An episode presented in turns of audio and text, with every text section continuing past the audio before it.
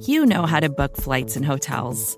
All you're missing is a tool to help you plan that unbelievable travel experience. That's why you need Viator. Book guided tours, excursions, and more in one place. There are over 300,000 travel experiences to choose from, so you can find something for everyone. And Viator offers free cancellation and 24 7 customer support for worry free travel. Download the Viator app now and use code Viator10 for 10% off your first booking in the app. Find travel experiences for you. Do more with Viator.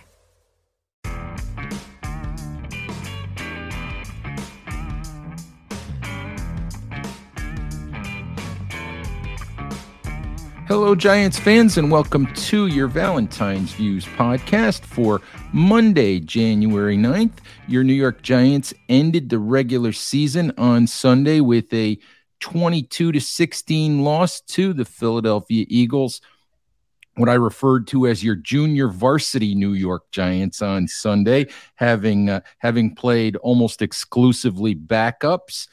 So, uh, pretty good effort for uh, for the Giants JV. A six point loss to the Eagles sort of made the Eagles play uh, all the way through.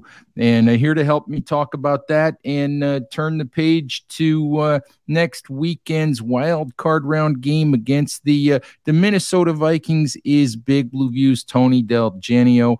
Tony, how you doing uh, on this on this fine Monday morning? I'm doing very well, thanks.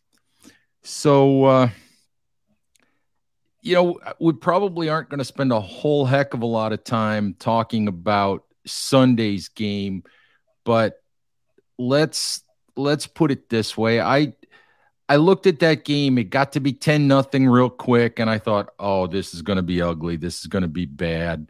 This is going to be 48 to 48 to 6 or some god awful score like that." And Davis Webb and the Giants defense actually made this game kind of fun. I enjoyed watching the second half and I enjoyed watching the Eagles have to play all the way to the end of that game. Yeah, this game was was a lot of fun and yeah, I didn't really think I would take much of anything away from this game, but I wound up I think taking a lot of things uh, away from this game. Uh, uh, you know, not the least of which, just to say something on on, on the Eagles side, yeah, is that I think it it emphasizes again how important play calling and play design and so on and so forth are in the NFL because you had the Eagles basically playing their starters out there and but but they were playing a, a very vanilla type of offense. They obviously didn't want to put Jalen Hurts in jeopardy since he's he's nursing that that sore shoulder or whatever the injury actually is. Uh, so they didn't have him doing the designed runs that they usually had, and they were trying to keep him in the pocket most of the time.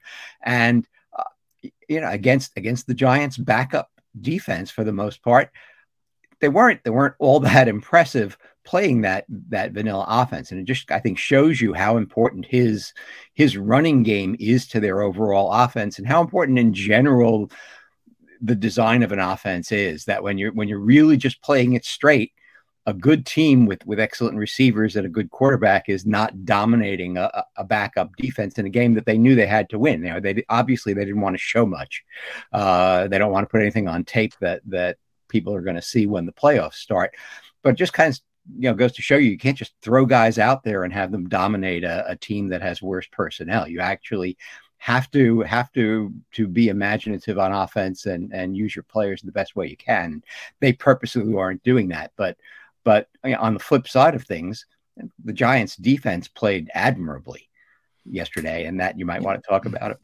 You know, one of one of my takeaways, Tony, while we're talking about the Giants' defense, is we have all year long looked at this Giants roster and said, it's not as good as as a roster like the Eagles, and and it's not. And we've looked at it and said there's a lot of building to be done and a lot of holes to be filled. And one of the things I've been thinking about as the season has gone on is you think back to Dave Gettleman, and I think there's 15 guys on this roster that Gettleman brought in, and, and you think maybe this roster, maybe it's not championship caliber, but maybe it's a little bit better than we gave than we've given it credit for. And you look at the defense yesterday, and most of these guys that, that I want to talk about were brought in by Joe Schoen, were brought in by Brian Daboll. But look at the guys that played well yesterday. Cor'Dale Flott, cornerback, played really well. Jarrad Davis, the inside linebacker that the Giants finally got off the Detroit practice squad less than two weeks ago, played well enough for me to think that the Giants have to find at least a short yardage role for him in, the in the upcoming game against Minnesota. Nick McCloud played really well. Tomon Fox played really well. Um, I'm probably leaving, you know, leaving some other guys out, but there were a lot of Dane Belton's another one who played really well, guy who hasn't really had a role on defense the the past few weeks, but it indicates to me that maybe just maybe there's a little bit more depth, a li- you know, a few more players on this roster that who are useful NFL players th- than maybe we've given the Giants credit for. Yeah, I had similar thoughts, and I was I was actually thinking about it in light of of next year's NFL draft, where the Giants are, I believe, going to have 11 picks once they get assigned two comp picks uh, for players that, that they lost. They're going to have 11 picks next year, and and as the game went on, I was thinking to myself, okay, I still want them to draft a CB1. I still want them to draft an ILB1. Uh, and I think I would like to see them draft someone for the interior defensive line. Uh, also, not necessarily, you know, not as a, as a starter, but but as as quality depth for when you take, say, Leonard Williams or, or Dexter Lawrence off the field.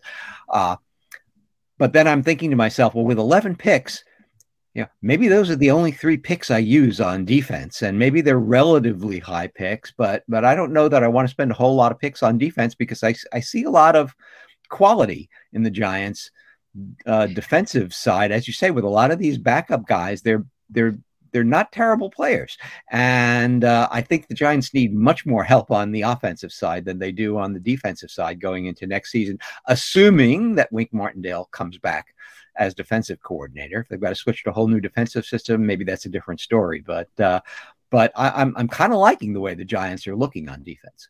Yeah, absolutely. I think you can make an argument that the injuries to Adoree Jackson, the injury to um, Xavier McKinney, the uh, the rotating cast of characters that they've used at at inside linebacker you can make an argument that it's allowed them to really discover and develop some useful players that that they not only can use now but who could be helpful for them going into 2023 i look at the roster and i look at the draft and and going beyond the defense i look at it like yeah, there are positions that you say, oh, we'd love to have this position, we'd love to have that position. I look at it like what they really need on this team, I think, and and one of them should probably be a wide receiver or but they to me they need top tier difference makers. They need a couple more of those whether it's wide receiver, whether it's another corner, whether it's a big time inside linebacker. And, I'm only in favor of, of drafting a linebacker early if you're absolutely certain that whoever you're drafting is a guy who's going to walk in the door as a three down player. Mm-hmm. But but to me, to me, that's what you're looking at. That's what you're looking for for the New York Giants to to take the next step. You can continue to build the roster in the middle rounds, in the late rounds of the draft with with lower free you know lower cost free agent signings.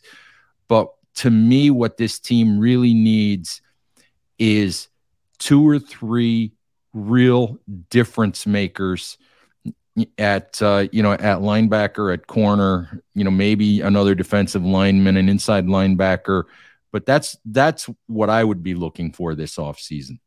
Yeah, and and you know linebacker. I mean, since you mentioned it, it's it's it's really, and I've I've really started to appreciate it a lot more. It's really a very difficult position to play well, and if you you know if you look around the league, there are a lot of guys that that get drafted very high at linebacker and don't perform all that well in their early years. And when you think about it, you know, they've got to do run support. Sometimes they're asked to rush the passer. They they've got to drop into coverage and they've they've got to not only be able to to shed tacklers and things like that, they also have to be able to uh, anticipate and, and read. And and and you know, we see that in spades with the Giants this year that their linebackers are consistently faked out of position and and don't anticipate these counter plays and so on and so forth. And and it really is hard. You know you think about Jarrad Davis who as you say looked good yesterday. Guy was a first round draft pick. Uh, I was reading a little bit about his scouting report uh, you know online and like one of the comparisons before he was drafted was to Bobby Wagner. All right. And and this is a guy now who hasn't been able to stick with two different teams and is on his third team, first round, 21st pick thought he'd be the next Bobby Wagner, and and and now he's he's hanging on, trying to trying to make a name for himself in the NFL. And so it's it's a tough position to play. Absolutely, there's so many requirements of it in terms of both going forward and and playing the run, and then going backward and going sideways and trying to cover tight ends and running backs. It's very difficult, and and for me, it's one of the reasons why I hesitate to spend big draft resources on these inside linebacker types for the simple unless I said as I said if you're convinced that you that this guy has the type of skills where he can play all three downs where he can he can play the run and the pass because what you're seeing more and more in the NFL now is so many of these sub package defenses. So many of you know look at what the Giants do. They play Micah McFadden and Jaylon Smith on early downs. They'll they might work Jarrad Davis in on early downs against Minnesota, coming off the way he played on uh, on Sunday against the Eagles. But as soon as they can, as soon as they get into anything they consider a, a potential passing down, it's Landon Collins and Tony Jefferson playing linebacker, mm-hmm. who are really who are really you know hybrid safeties. They're strong safety types. And I think you're seeing that across the NFL where you're getting linebackers off the field, you're getting safeties or extra defensive backs on the field. The Giants are fortunate that they've they've got Collins and they've got Jefferson who might be limited players in some respects, but they're but they're tough enough and big enough that that that when required they can step up and play the run. Yeah, and that's why you know, just coming back to what you originally said, I think if you get that one difference maker at at linebacker, you know, one guy, one guy, guy who has the potential to be like either of the 49ers starting linebackers eventually you know somebody who can aspire to be something like that that, that can be on the down uh, on the field you know for three downs and and and and you know do do all the things that a linebacker uh, needs to do including including covering.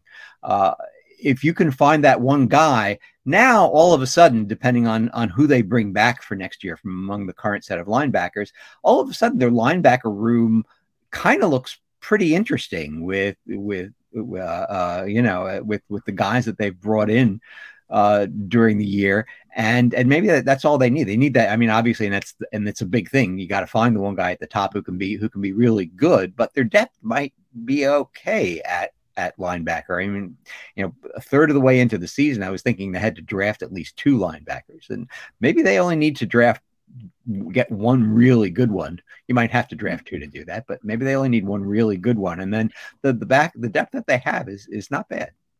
No, it's not, Tony. I think we uh, we can't go any farther into this show without without talking about Davis Webb and without talking about we talked about fun at the top of the show and just without without talking about how cool it was to see Davis Webb finally get an opportunity on Sunday and to actually do something with it. He didn't look like Jake Fromm out there. He or he didn't look like Mike Glennon out there. He he didn't look like Patrick Mahomes either, although he tried on one play. But uh, but he he looked like a competent NFL backup quarterback. And and after six years of of sitting and watching and being on practice squads and being a good teammate and, all of that that he's been for all this time, I felt really good for him to get that opportunity and to and to succeed with it on Sunday. Well, I, I, mentioned last week on this podcast that I was hoping Davis Webb would see some snaps and get to throw his first NFL pass. I never in a million years imagined that Daboll was going to start him and have him play the whole game, but but it, it, was a it was pretty thrilling to, to to see that happen. And you know he needed to get his sea legs a little bit in the first half, and uh, he. Uh, he put some balls in in jeopardy. Uh, uh, you know, there that he was lucky he didn't have a couple of interceptions to his name, but but the way he played that second half, uh, you know, to to use the terminology that players in the in the NFL uh, seem seem to use these days, in that second half, you know, he looked like he looked like he had that dog in him, right? Uh, the way the way they say. Well, Reed Reed Blankenship has a bruise or two from yeah. from Webb, and that was that was a lot of fun to see. And I have to say this: I called it last week, Tony. I called it in my podcast last week with Patty Traina, and we talked about this when I was in the media room at the Giants facility last week. I called it Davis Webb to Kenny Golladay touchdown pass. I called it, and and, and we got one. We got. Mm-hmm we got maybe the only play that Kenny Golladay has made in two years. And I, I, I just, I watched that play and I'm like, where has that been? That's what we signed. That's what the Giants signed this guy to do.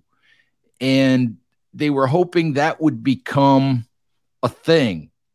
And and Sunday it, it was it was fun to watch, but it was like, man, where has that been? If you look back to, to last year, actually, he played well in the New, in the big New Orleans game that Daniel Jones threw for 400 yards and the Giants won in overtime. He had a couple of big catches in that game, and think, I, I, including when I think on the on the the final touchdown uh, drive that almost got them into into the end zone. And I remember watching that game last year, saying, "Yeah, yeah, this is this is the guy that that they they paid this money for."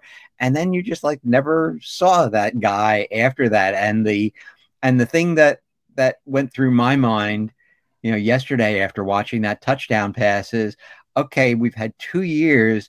Why is this almost the first time I've ever seen the Giants throwing him one of these 50-50 balls in the end zone? I thought I thought that was that was the main reason you got Kenny Golladay was was that once you got into the red zone, you'd just start flipping balls into the end zone and let him go up there and and and you know and fight for them and grab them because that's what you saw a lot of on his tape with with the Lions, and the Giants seem to do that with him uh, so seldom. Uh, but at any rate, I was I mean I was thrilled. Obviously, he was able to get that uh, yesterday, and actually one the most interesting thing to me about that entire thing and i don't know what your take on it was was after the play the cameras pan to the sideline and there's Daboll sitting next to him with his arm around him talking to him after he catches the touchdown pass and i'm just wondering what Daboll's saying to him at that time.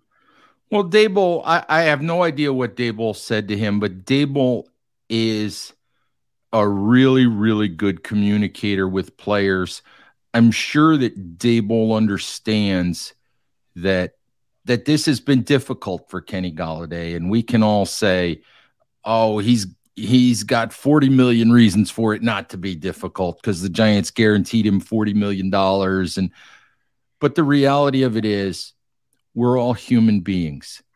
Kenny Golladay has his paycheck. He's got a lot of money to, uh, you know, to to to make him feel a little bit better but still you know as a human being you have feelings. You you understand that you've been a disappointment you know in your 2 years. You understand that that it hasn't gone the way that that everyone wanted it to including Kenny Golladay himself. And you know I've been in the locker room a few times in the last few weeks and and Golladay has been a, nobody talks to Golladay anymore. Media members don't talk to Golladay I'm not even sure I see players talk to Golladay very much anymore. He sort of comes and goes and walks in the locker room and dresses and leaves and and, and he, he's like a ghost in there. So and, and you have to feel that as a person. You have to feel that as a human being. And so I felt good for him to to make a play, and I felt good for Webb, and and you know it was it it, it was good to see some of these guys who who who did all that work all year long you know get an opportunity on uh, on Sunday. Lawrence Cager's another one who had a who had a career game on on Sunday. It was just good to see some of these guys you know, get a little bit of a reward for uh, for their efforts. Vacations can be tricky. You already know how to book flights and hotels, but now the only thing you're missing is, you know, the actual travel experience.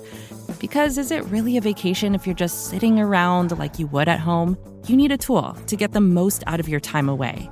That's where Viator steps in. You can book guided tours, activities, excursions, and more in one place to make your trip truly unforgettable. Viator has over 300,000 travel experiences to choose from. Everything from simple tours to extreme adventures and all the niche, interesting stuff in between so you can plan something that everyone you're traveling with will enjoy. Real traveler reviews give the inside scoop from people who already been on the experiences you're considering, so you can plan with confidence. Free cancellation helps you plan for the unexpected, and 24 7 customer support means you can travel worry free. Download the Viator app now and use code Viator10 for 10% off your first booking in the app. Find travel experiences for you. Do more with Viator one real concern for me coming out of uh, coming out of Sunday was rookie right tackle Evan Neal, really the only true starting Giants player to get uh, to to uh, to get significant snaps and to start. I think the idea for the Giants on Sunday was the you know the rookie right tackle missed a lot of time early in the season. He had struggled for a few games coming back, played pretty well a week ago against the Indianapolis Colts, and I think the Giants felt like he could benefit from some snaps on Sunday, maybe build his confidence. You get another, you know, get another good half game or so under his belt heading into the playoffs, and it just didn't work out. Haason Reddick, Brandon Graham made Evan Neal look awful in pass protection. He had two false starts in the first half, just a really sort of step back kind of game for for Evan Neal and, and for me that was that that was the one thing I came out, you know, concerned about heading into Minnesota. Mm-hmm. Yeah, yeah, absolutely. And I mean, one thing that's clear, I think, to me, you know, is that he can't handle speed rushers. I mean, and that's what Haason Reddick is. Haason Reddick is a actually a very small guy for an edge uh, defender, and and uh, he just he just blows by someone like like Evan uh, Neal, and uh, you know, I, I mean, yeah, the, let's face it, we've all been saying, well, you know, it takes time to develop. And yeah, Andrew Thomas was a lot better in his second year than in his first year, and so on and so forth. But I think, well, going into the game next week, first of all, where you've got Danielle Hunter and uh, Za'Darius Smith, who put lots of pressure on Daniel Jones the first time the Giants played the Vikings.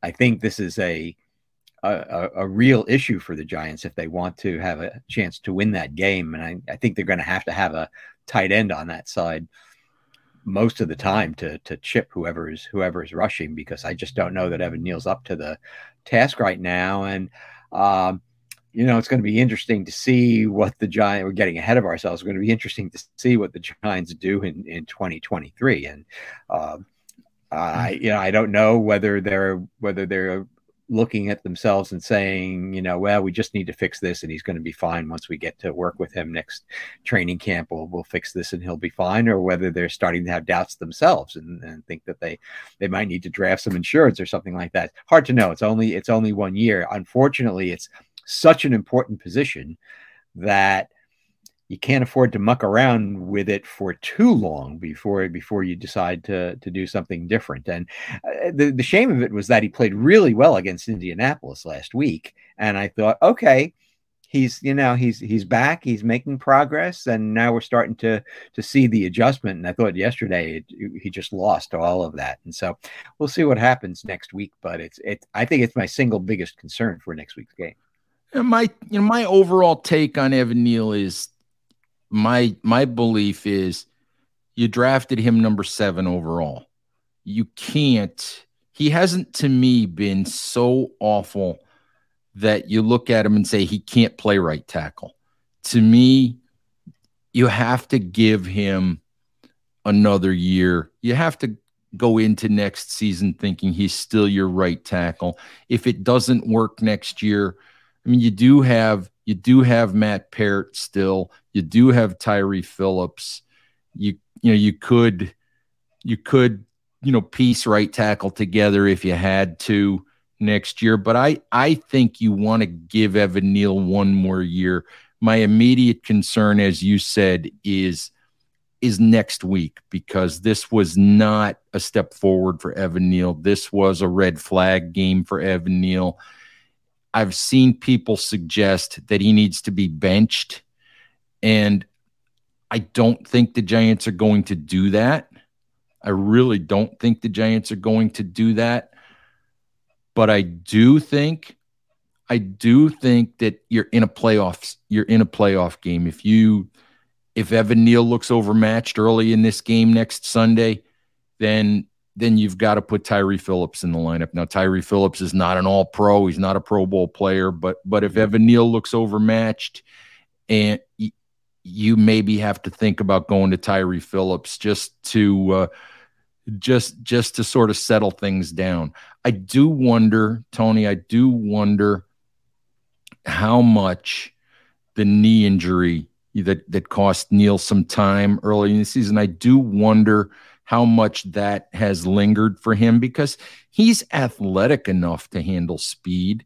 We'd have to have Nick Falato look at it again, but I tend to think that it's it's mostly footwork related. It's not athletic. It's not athleticism related as to why he struggles with speed. I know Nick will point out a little bit of his footwork, a little bit maybe of his of his his technique. Maybe a, he maybe he leans a little bit too much and loses his balance some.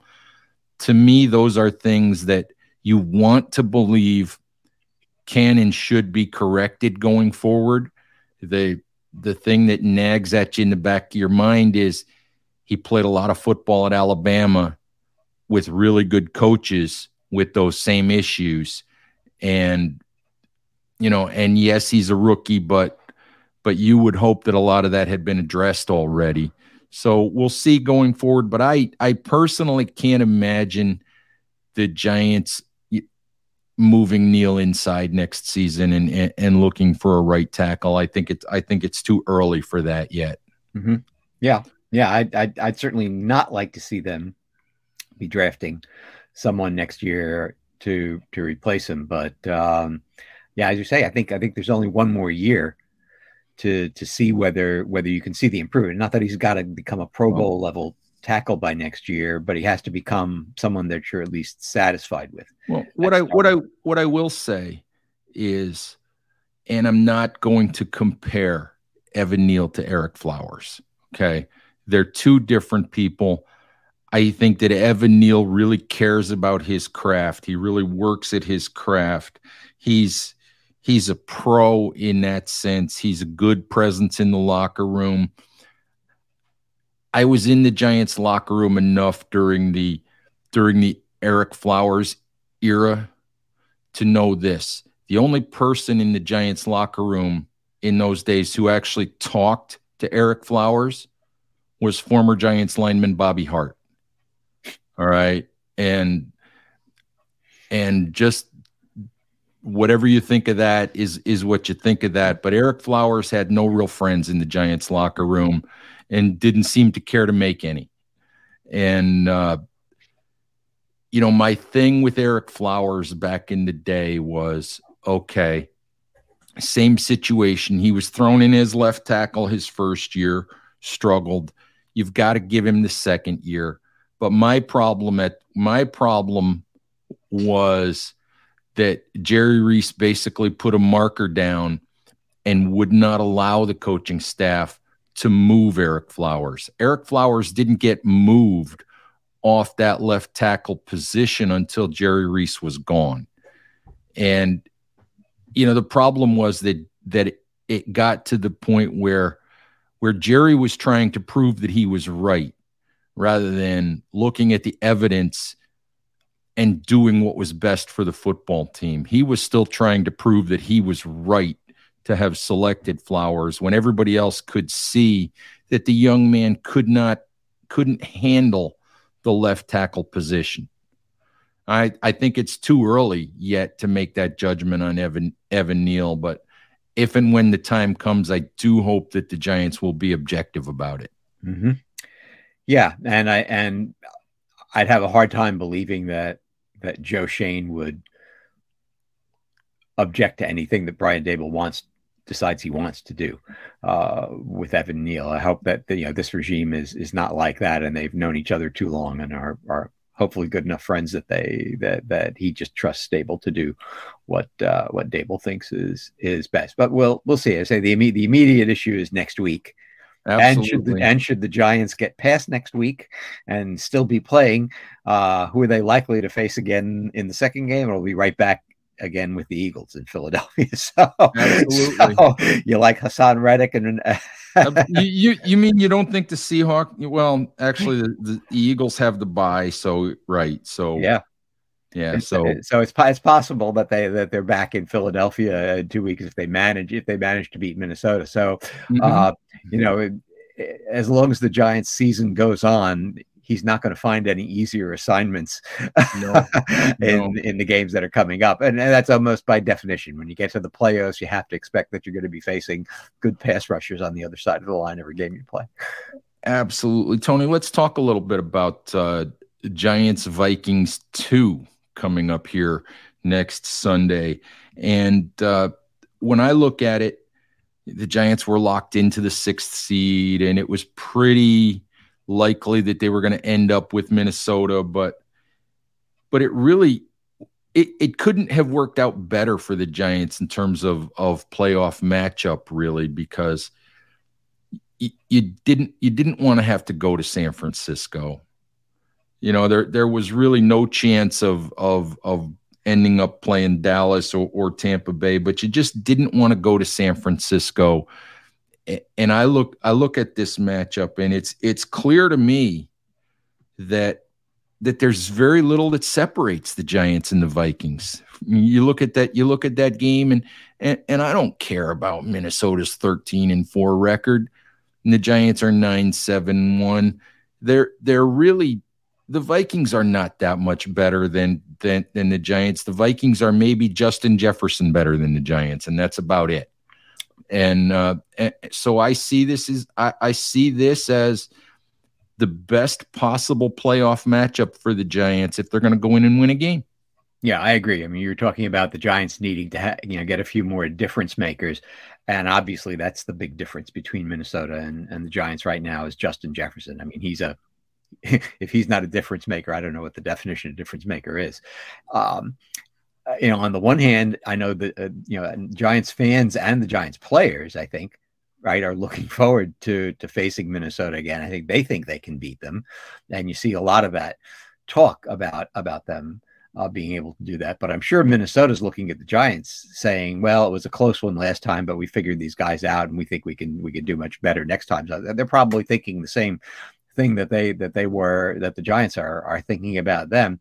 Uh, the the the things that I I think about that make me think that maybe this time can be different is hopefully Adoree Jackson is ready to play. And the only reason he didn't play yesterday was that Daboll just wanted to give him one more week of, of rest uh, for that for that knee. Uh, because I think that would mean a lot if you can have Adoree traveling with with Justin Jefferson uh, a lot of the time. I mean, not all the time, but uh, but a lot of the time. I think you know he's clearly the Giants' best cornerback in my opinion, and uh, and and you just don't want Justin Jefferson to, to go off the way he was able to. No, you can't. You can't have, you know. No offense to Fabian Moreau, who's a inadequate NFL cornerback, but you can't have Fabian Moreau trailing Justin Jefferson. That's just not going to work. My my concern with Adoree Jackson is obviously the fact that he hasn't stepped on the field since week 11, mm-hmm. that he hasn't had a competitive snap since week 11. I would personally feel much better if the Giants had felt comfortable getting Adoree Jackson on the field for a couple of series, letting you know, letting him run around and cover some guys a little bit, letting him take a hit or two. I would feel much better about Jackson had he gotten to play. But the Giants will also have Xavier McKinney, who they didn't have in the first matchup. So, so and and you know, all all the credit in the world to Jason Pinnock because Jason Pinnock has shown to be a useful NFL player. All the credit in the world to Pinnock, but he doesn't have Xavier McKinney's complete skill set.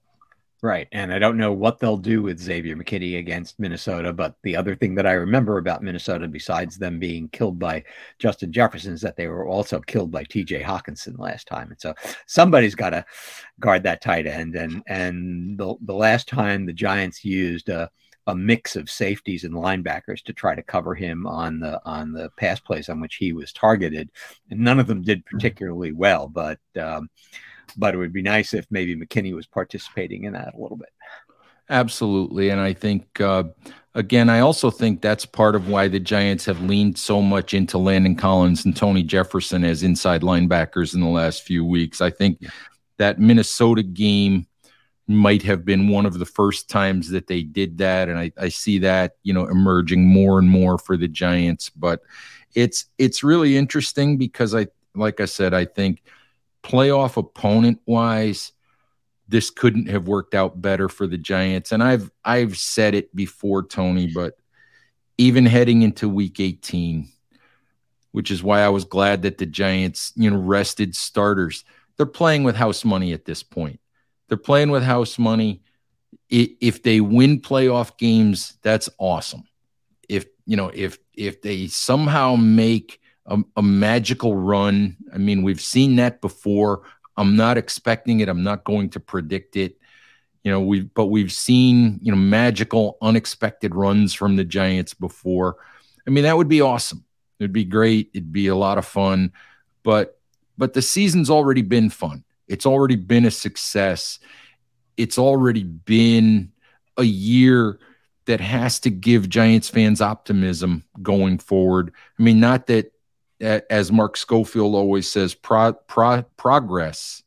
A little little tongue twister there. I don't know why, but progress is never linear. So sometimes you take steps back, and maybe next year will be a step forward. Maybe it'll be a step back. But but this year's been a success, and it has to leave you feeling much much better about the future of the Giants under Brian Daboll and Joe Schoen. Yeah, and you know, I mean, we haven't you know, talked all that much about the the coaching today. But the other thing about that Eagles game is that I'm watching it and I'm saying to myself, and by the way, not you know, not not just that they hung with the Eagles, but for yet another game, the Giants came back in the second half and played better in the second half than they did in the first. And that's been a consistent pattern throughout the season that whatever there's whatever there is happening in the locker room at halftime, they're coming out in the second half and doing a better job against their opponents. It seems like almost every week that's happening. And and even in this game against the Eagles, you know, the first half kind of looked the way I expected it to. And I was just grateful that the Eagles weren't ahead 30 to nothing. And what, what was it, 16 to nothing at halftime? I don't remember what it was. I think it was 16, yes. Yeah, you know, and I said, well, you know what? I mean, it could have been, it could have been a lot worse. It's amazing actually that they only got one touchdown in the first half. And, it, it, you know, that in itself was good enough. And then they came out in the second half and stood toe to toe with them for the entire half. Uh, and and I just say to myself week after week after week, what a great coaching staff this is that the Giants have. Absolutely, and you know we talk about we talk about like the Giants wide receivers. I wrote about the wide receivers last week, and the fact that that this unheralded group of Isaiah Hodgins and Richie James and Darius Slayton has been so productive, but a big part of the reason that they've been productive is that Mike Kafka and Brian Daboll have figured out how to use them, have figured out what their skill sets are, have figured out how to scheme these guys open. And you talk about coaching and you talk about scheme and just think about the Davis Webb touchdown the Davis Webb touchdown run on Sunday. And when you watched that replay back, and they pointed this out on the broadcast Sunday evening, you watch the formation that the Giants were in, you watch the motion that they ran out of the backfield, and it, it, this was a scheme touchdown in addition to Davis Webb lowering his shoulder and getting the last few yards. This was a scheme touchdown because the Giants schemed the middle of the Philadelphia defense wide open. There was nobody in there mm-hmm. for for this designed quarterback run up the middle. There was nobody in there. You know, he was there was nobody near Davis Webb for the first 10 yards of his run. And that's not because of the blocking necessarily, and not because of Davis Webb's track speed. It's because of the way that the Giants schemed up the play. Yeah, and and and the the the TV networks have decided i think this is something that is that's new for the 2022 season but the but uh, i guess with more and more offensive coordinators spending their time up in the booth rather than on the sidelines i noticed that on many of the games that i watch not just giant games but games in general they have a camera in the booth with the offensive coordinator and the guy sitting next to him assisting him you know with the play calling and, th- and things like that.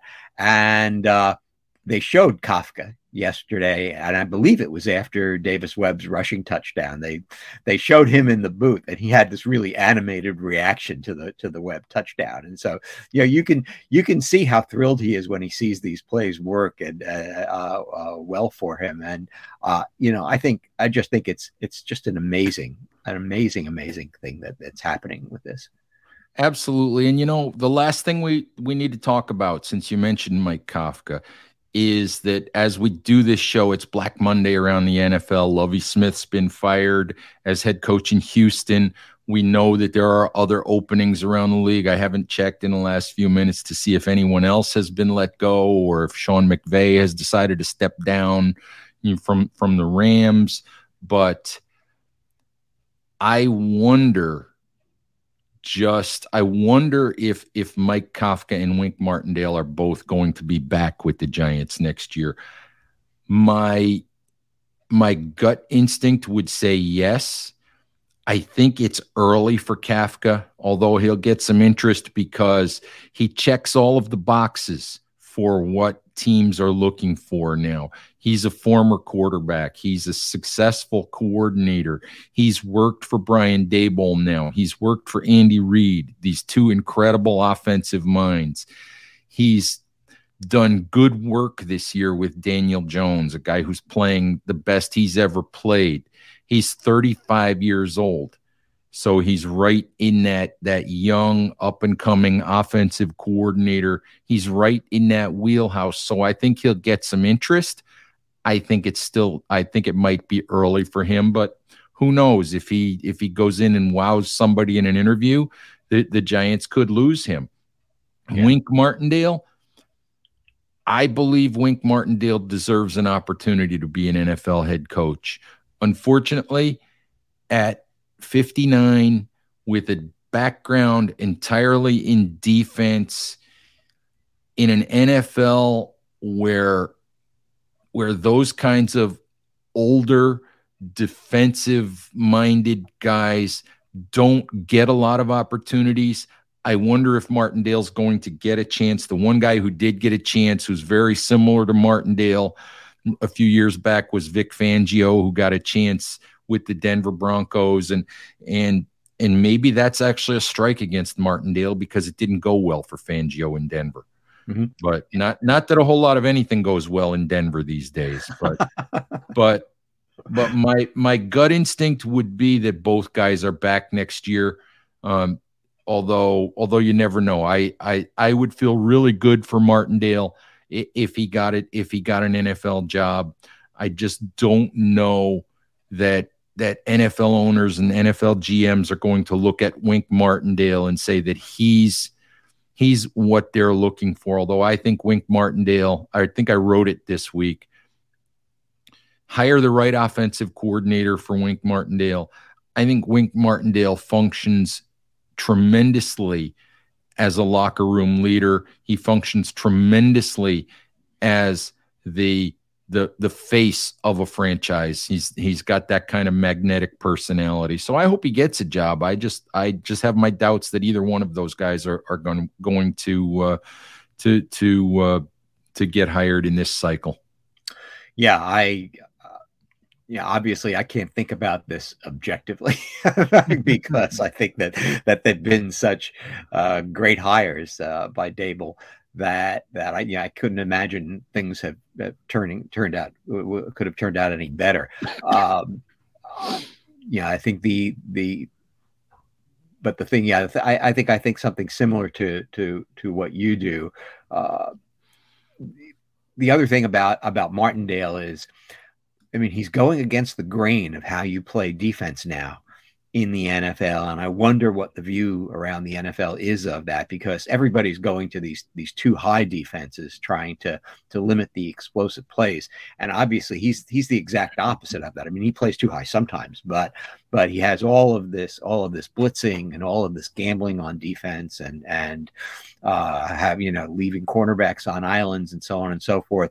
And I wonder whether they're are going to be few teams out there who decide that they want to to risk going in that direction because it is a high risk defense. It's so much fun to watch. That's the other thing that I love about having him as defensive coordinator, and and yeah. and having Kafka as offensive coordinator is that aside from the success, it's just so interesting to watch the game on both sides of the ball with these two guys calling the plays out there. And I just wonder how many teams will want to uh, on defense go in the direction that he's going when the trend is in the opposite direction. So I I say that trying to convince myself that nobody's going to take him and he's going to be back next year. But I don't. Yeah, really it was it was awesome to watch Wink yesterday, knowing that he was playing backups and practice squad guys and all of that. Just say the heck with it. We're just going to put seven guys up at the line of scrimmage on every play, and we're just going to send the house and we're just going to go after it. We know Jalen Hurts doesn't want to run around. Yeah. So we're just going to send the house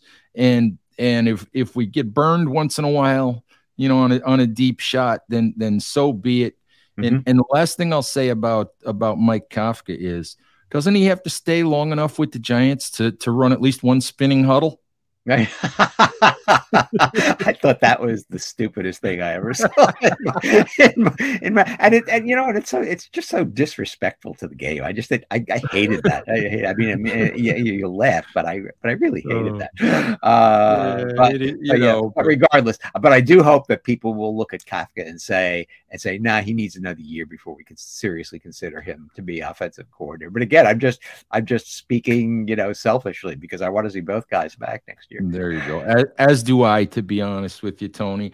All right. Hey, thank you very, very much for uh, for spending some time with me this morning. And uh, Giants fans, as always, please uh, stay safe out there. Take care of each other, and we'll talk to you soon. Bye bye. The Current podcast is back with an exciting new season featuring marketing executives from the world's most influential brands. Tune in to hear what's driving conversation in the fast moving world of digital advertising with unique insights from brands as diverse as Hilton, Instacart, Moderna, Major League Soccer, and more. And in this presidential election season, The Current explores what a national political advertiser, like the National Republican Senatorial Committee, and a major CPG brand like Hershey can learn from each other. Listen in and subscribe to The Current at thecurrent.com or wherever you get your podcasts. Support for this podcast came from SAS. Data is everything, and now everything is data, which means more to process, more to analyze. And now more than ever, speed to answers matters. So, how do you produce those answers as fast as the world produces data? With SAS Viya, the quickest way from a billion points of data to a point of view. It's a more productive data and AI platform that helps you get more done Learn more today at sas.com slash VIYA.